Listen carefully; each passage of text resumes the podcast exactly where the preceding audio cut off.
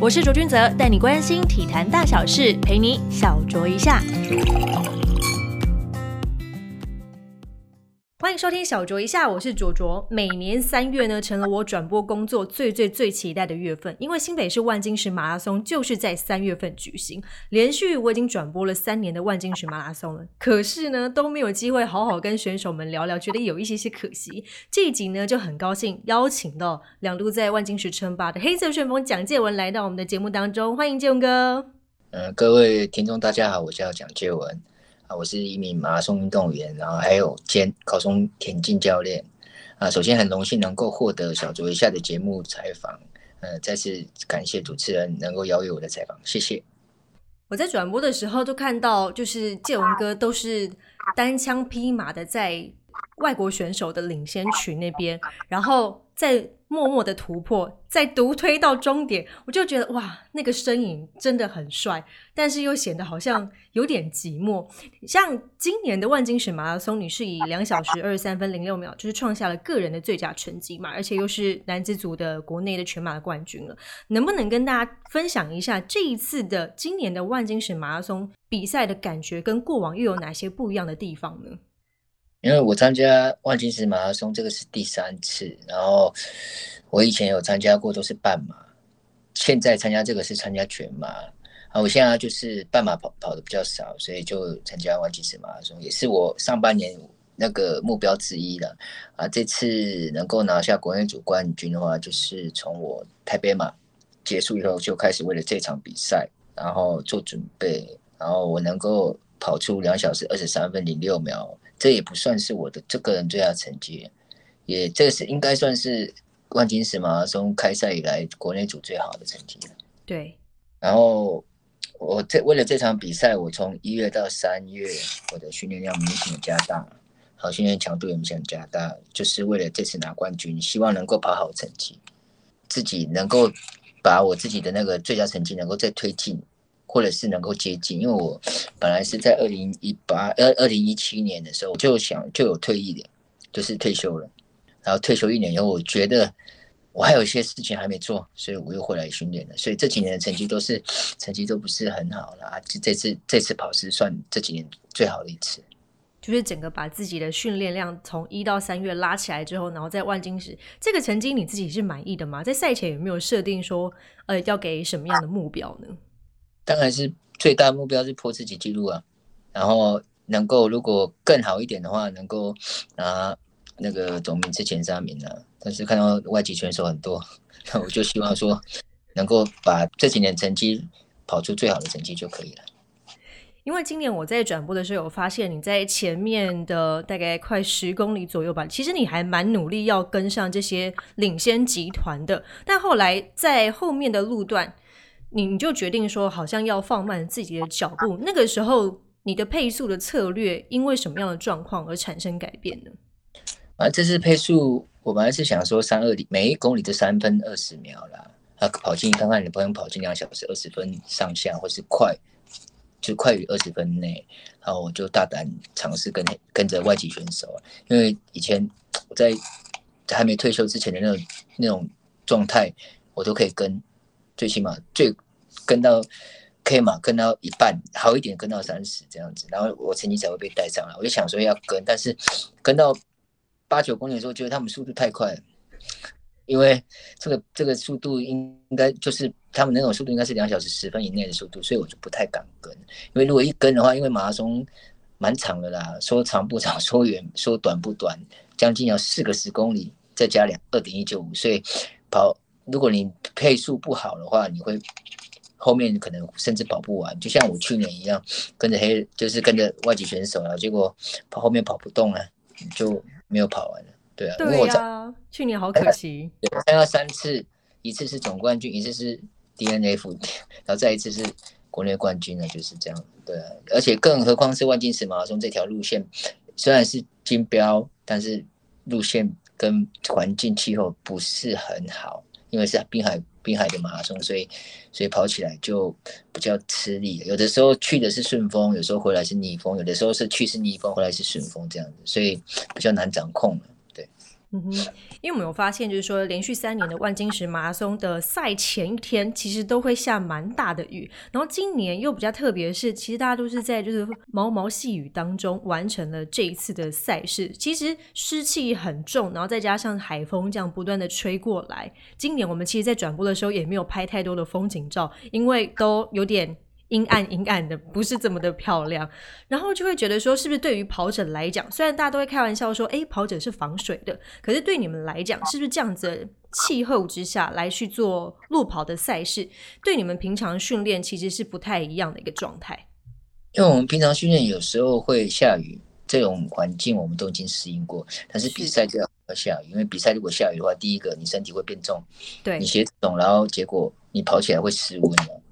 最好的气候就是十二到十八度啊，十二到十八度，然后不要下雨，干干冷干冷的气候，如果跑起来马拉松的那个成绩才会好啊。像万金石的话，就是它虽然不是说多冷，但是它的那个潮湿度太高了，你的体液会很快的就流失下去了。所以马拉松就是很忌讳太潮湿、太热、温度太高，就这样。但我今年就是跑到。前十公里的时候，已经是超乎我，超乎我的速度了，快两分钟。有我们有发现，我们都有在每隔五公里就报一下你们的成绩。前面半程的话，已经快了我速度快了三分钟。我那时候速度是应该是接近全国纪录了，但是我知道万金石最后才是真正考验，尤其是回程的时候，因为风势会很大，然后尤其是最后。九公里的时候，那个上下坡，那个难度很高，所以要在万金石能够跑出好成绩啊，除非第一个你练得很够，再就是你的水平很高，才可以跑出好成绩。不然的话，在那边的话，能够接近的，能够接近的最好成绩的话，表示你在别的赛道一定会破你自己个人最佳。所以我跑到二十五公里，所以还那个还是在全国纪录的边缘，但是下一个五公里的时候就没有，就。体力耗尽，但是我还是觉得说我可以撑回来，因为已经跑到四分之三的赛程了。如果你再放弃的话，前面就白跑了。所以，所以马拉松最重要的是要配速。嗯，因为我们其实今年在看赛事的过程当中，我们觉得都蛮刺激的，是因为都很有机会可以破，不管是万金石的记录，或者是就是全国的记录，个人记录也是这种。因为像今年的就是女子组，确实就是破了万金石的过去的成绩嘛。那你刚刚有提到说万金石马拉松那个赛道，我们在看转播的时候就发现，大家在最后九公里、十公里的时候那个。面露痛苦的那个程度是越来越高，所以大家会觉得说万金石马拉松其实真的非常的不好跑。就算平常就是有在就是跑马拉松的选手来讲，也不是一个非常就是好挑战的一个赛道。就你跑过全台湾的这些马拉松来讲，你觉得万金石的难度算是前三名高的吗？台湾认证的话就有两场了，对，台北其实就是万金石最难跑。如如如果要比较的话，大概几分对几分？几分哦？难难难度系数哦。台台北马是没什么难度啊，就是怕风大。对，怕风大。啊，万金石就是路线不好，然后又风很大又潮湿，所以我在它的温那个那个分数啊，我是打八十啊。嗯嗯嗯嗯。因为因为我跑过最难跑的是香港渣打。哦，对，那个也是真的蛮硬的。那个真的很。很难跑，那个是要跑过一个，跑过两个跨海大桥啦，跑回来的时候也要从隧海底隧道跑，然后又在香港香港的本岛这边绕上绕下绕上绕下，就就是上下坡这样，所以就是很难跑。所以在跑马拉松的时候，最忌讳就是最后那五公里上下坡。对，那个搞不好最后那五公里上下坡可以导致你成绩进退，可能三到五分钟。所以，所以万金石就是靠最后那赛，最后的那个九公里，就是上石头山，然后下石头山，然后又跑回来，然后最后又是一个上坡，然后最后又是一个波浪形的赛道，所以蛮蛮硬的，对啊，所以能够参加万金石马拉松的跑友都是很有勇气。对，而且他又是台湾第一个获得金标的马拉松赛事，那你会觉得说，在跑了你跑了三年嘛，你会觉得说？在最后一段，不是都是从就是隧道出来嘛？那那一个进隧道再出来，那个感受有没有特别的不一样呢？因为不是所有的赛事都会在最后一段会遇到这个隧道。因为因为你在跑隧道之前，那个温度是很比较低，你跑进去隧度差不多，差别差距差很多，你会突然身体很热，嗯，但是你要快到了，但是你会想说赶快把这隧道跑完就已经到终点。当你出来到隧道的时候，那那时候很像是觉得说哇，眼前一片光明，海阔天空，海阔天空，终可以到终点了。因为到那边剩下四百公尺才三百公尺就下坡了，嗯，所以每到那里都会很兴奋，就是会觉得说啊，我们终于到终点了。然后通常跑回来的时候都脸脸色都很狰狞，因为就很累了。不会，你这一次在终点的那个表情是非常的帅气的，我们有帮你捕捉到很好看的画面。那我想问一下，因为每一次我们在介绍你的就是背景的时候，都知道说哇，你已经今年四十二岁，对于跑马拉松来讲，年龄好像不是一个问题，而且你自己还有。两个小孩子要照顾，这个对于 有家庭的，就是跑者来讲，其实这是蛮困难的一件事情。怎么样去维持这样子的训练量？因为有的时候你还是必须要要要工作嘛，然后也还要兼顾家庭等等的。但我也知道你有一个非常非常棒的一个队友，就是你的老婆会帮你去做一些补给，她也会开车跟在你旁边一起做训练等等的。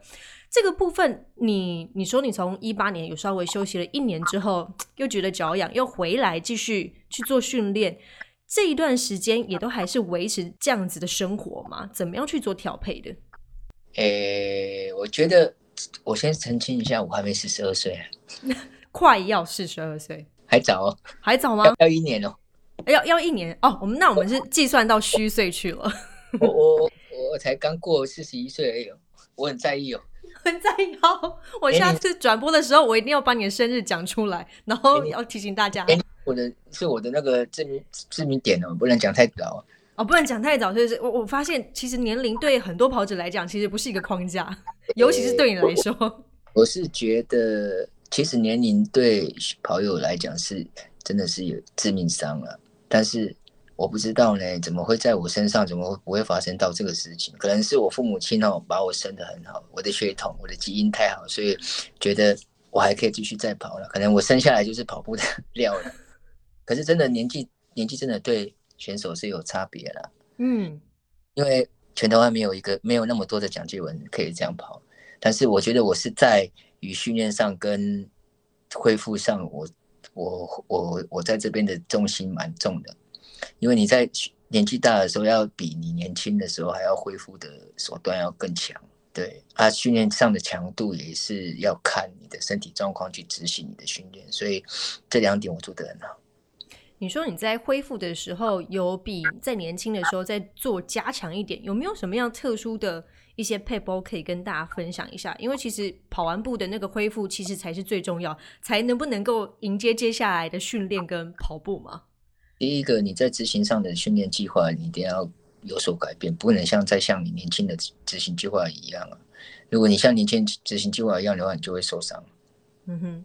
第二个就是在营养，第三个就是按摩，运动后的按摩啊，运动后的缩操啊，就像你每天要滚滚筒、滚筒啦、电枪按摩啦，然后需要泡澡啦、冰敷啦这些等等等。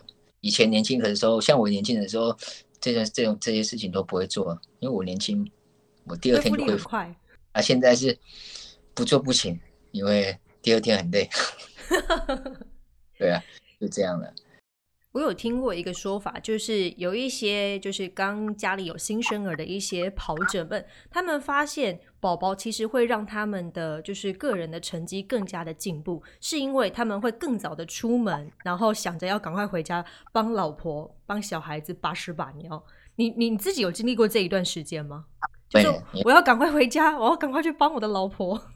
不会呢，因为我赶快出门，然后就可以不用照顾小孩，然后晚一点回家也可以不用把屎把尿。可以在外面晃一晃，对，所以这个对我来讲是可以闪避的作用。这样子是合理的吗？我不知道是不是合理啦，就是对我来讲是只能这样做啊，因为我已经很累，还要赶快回家把屎把尿，为什么那么累呢？就干脆 一大早四点半就看不到人了，赶快出门，赶快见不到，然后让他们继续睡觉这样子。对啊，然后看他们找不到我，然后下午也是一样，赶快出门。然后看找不到我，然后去继续做我的事情了。老婆好辛苦哦。但是他也是一一直支持你去做，就是挑战这件事情嘛。其实就是还是其实他是有反对的，没有啊？完完全全支持你。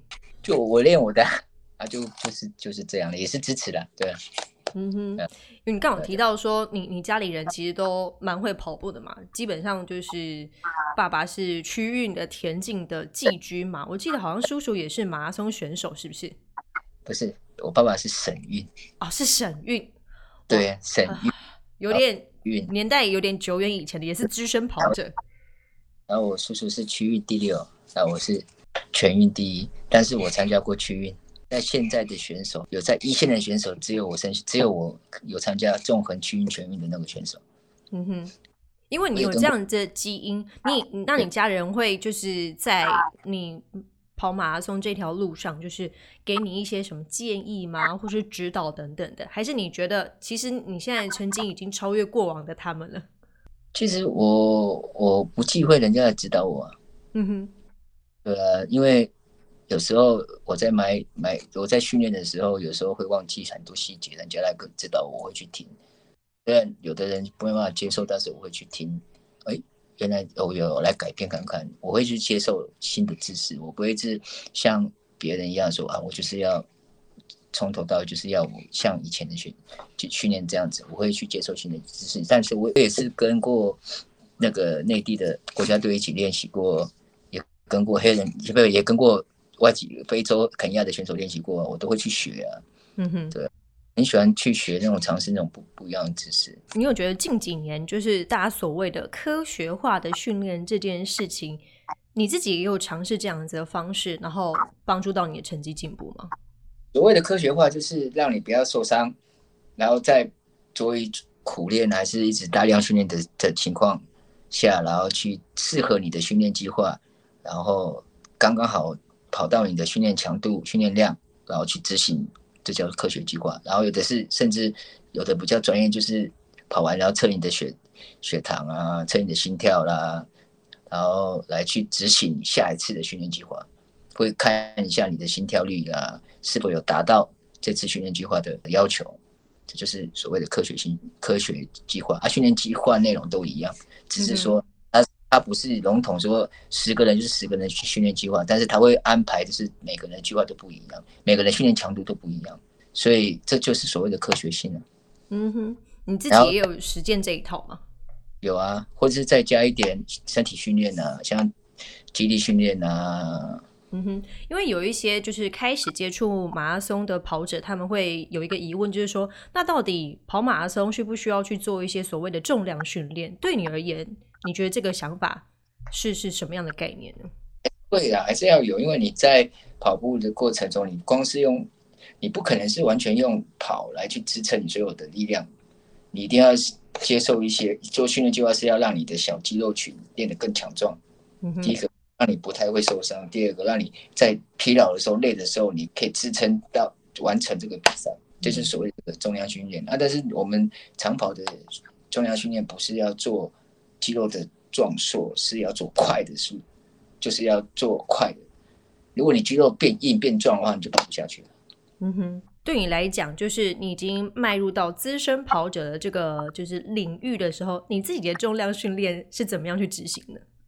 资深，如果是我是很少在做重量训练的，但是我会做一些肌力训练。比方说核心肌群的巩固那一些的吗？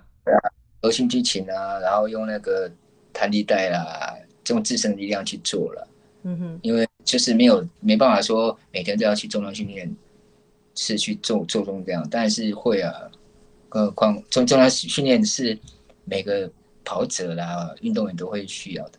哦，那你的跑龄其实已经从你在 baby 的时候基因就已经在里面了，你就是一路要跑步这一条路。那你自己跑了这么久的时间，你觉得马拉松最吸引你的地方到底是什么呢？马拉松它的距离是四十二点一九五公里，而且它的完成时间有的人是两个小时，有的人三个小时，有的人四个小时。但是在这个在这个过程中，你的心智在想什么？我们要怎么去分配？前前两个小时要想什么？中间两个小时要想什么？后面两个小时要想什么？但是马拉松的比赛点就是在户外比赛，它经过的地方有的是来回，就是去然后再折返回来，每个地方的的环境、风景、气候都不一样，所以跑起来就跟比在你跑场内赛，就是像五千公尺啊、一万公尺不一样的地方，就是它可以看风景啊，可以跟跑友一起聊天啊，然后可以跟跑友一起比较啊。或是跟自己比较啊，就是马拉松最吸引的地方。你真的有时间去欣赏风景吗？因为我其实我觉得，在很专注自己的呼吸或者是配速上面的话，其实很难去注意到旁边到底发生什么事情的。但对你而言，是可以去做这样子的调配的。会啊，可以啊，因为每个地方每个环境不一样啊。我会想说，我要跑到前面那个地方，那个地方可能二二十五公里。我就会去往往那边看到底那边是长得怎么样，风景是如何，然后跑过去二十五公里，会想说在远远地方那里就是三十公里，我就是目标就在那里，我要去跑到那边看看那边的也是一样的。可是每个地方的气候都不一样啊，等于是马拉松带你去体验不一样，不管是在台湾或是其他国家的这一些风景跟人文景致这些的。那我们刚刚一直其实聊到这个。资深跑者这件事情，你有没有给自己预设大大概会跑到几岁呢？我觉得，如果你如果预测到跑到几岁的话，我觉得你那个生运动生涯就很快就结束了，因为你每天跑到四十五岁，然后跑到四十三岁，我跑到那边就够了。我觉得不应该要这样子，我觉得是跑到我不能再跑为止，跑到真的跑不下去为止。所以我会随时保持一颗热忱的心，虽然大龄了，但是。我还是会朝着自己的目标去前进。如果可以的话，我就可以尽量接近到我以前最最佳成绩。如果接接近的话，我就想要去突破，就是这样。所以我会觉得说，跑步现在跑马拉松会带给我快乐，我会享受每一天的训练，每一次的比赛，就会让我有下次会更有动力去比，动力去训练，就这样。说到了动力这件事情，曾经我看过一篇报道，有说过你其实蛮想要挑战杭州亚运两小时十六分三十秒的这个参赛标准。在过去的报道有提过这件事情吗？你自己还是会把它设定一个目标吗？还是其实也有提过，你其实很想要挑战许基胜老师的两小时十四分三十五秒这个记录？嗯，这个要怎么讲？因为杭州亚运已经截止，截止啊，已经。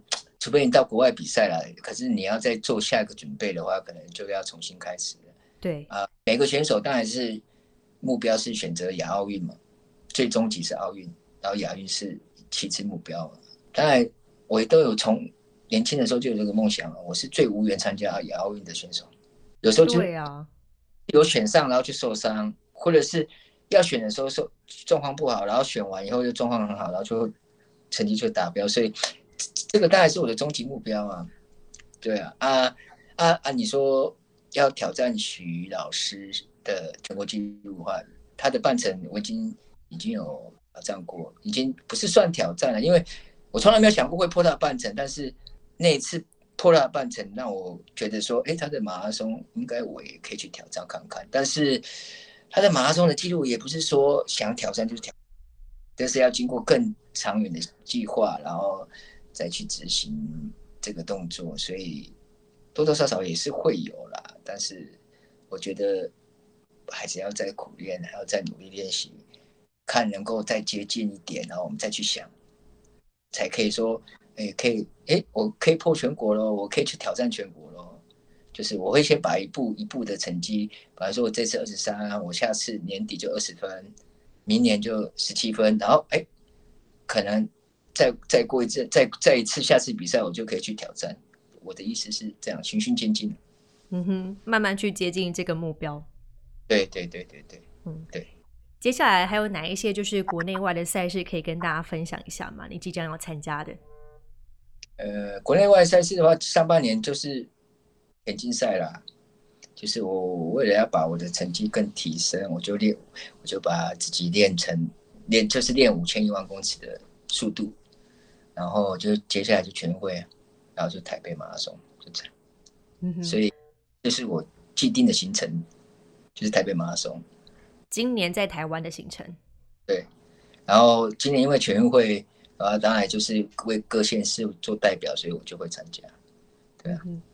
好，谢谢建文哥来到我们的小酌一下，希望明年的新北市万金石马拉松可以继续看到你风速般的跑步身影。我是卓卓，小酌一下，我们下次见喽，谢谢建文哥，谢谢各位，谢谢主持人，谢谢。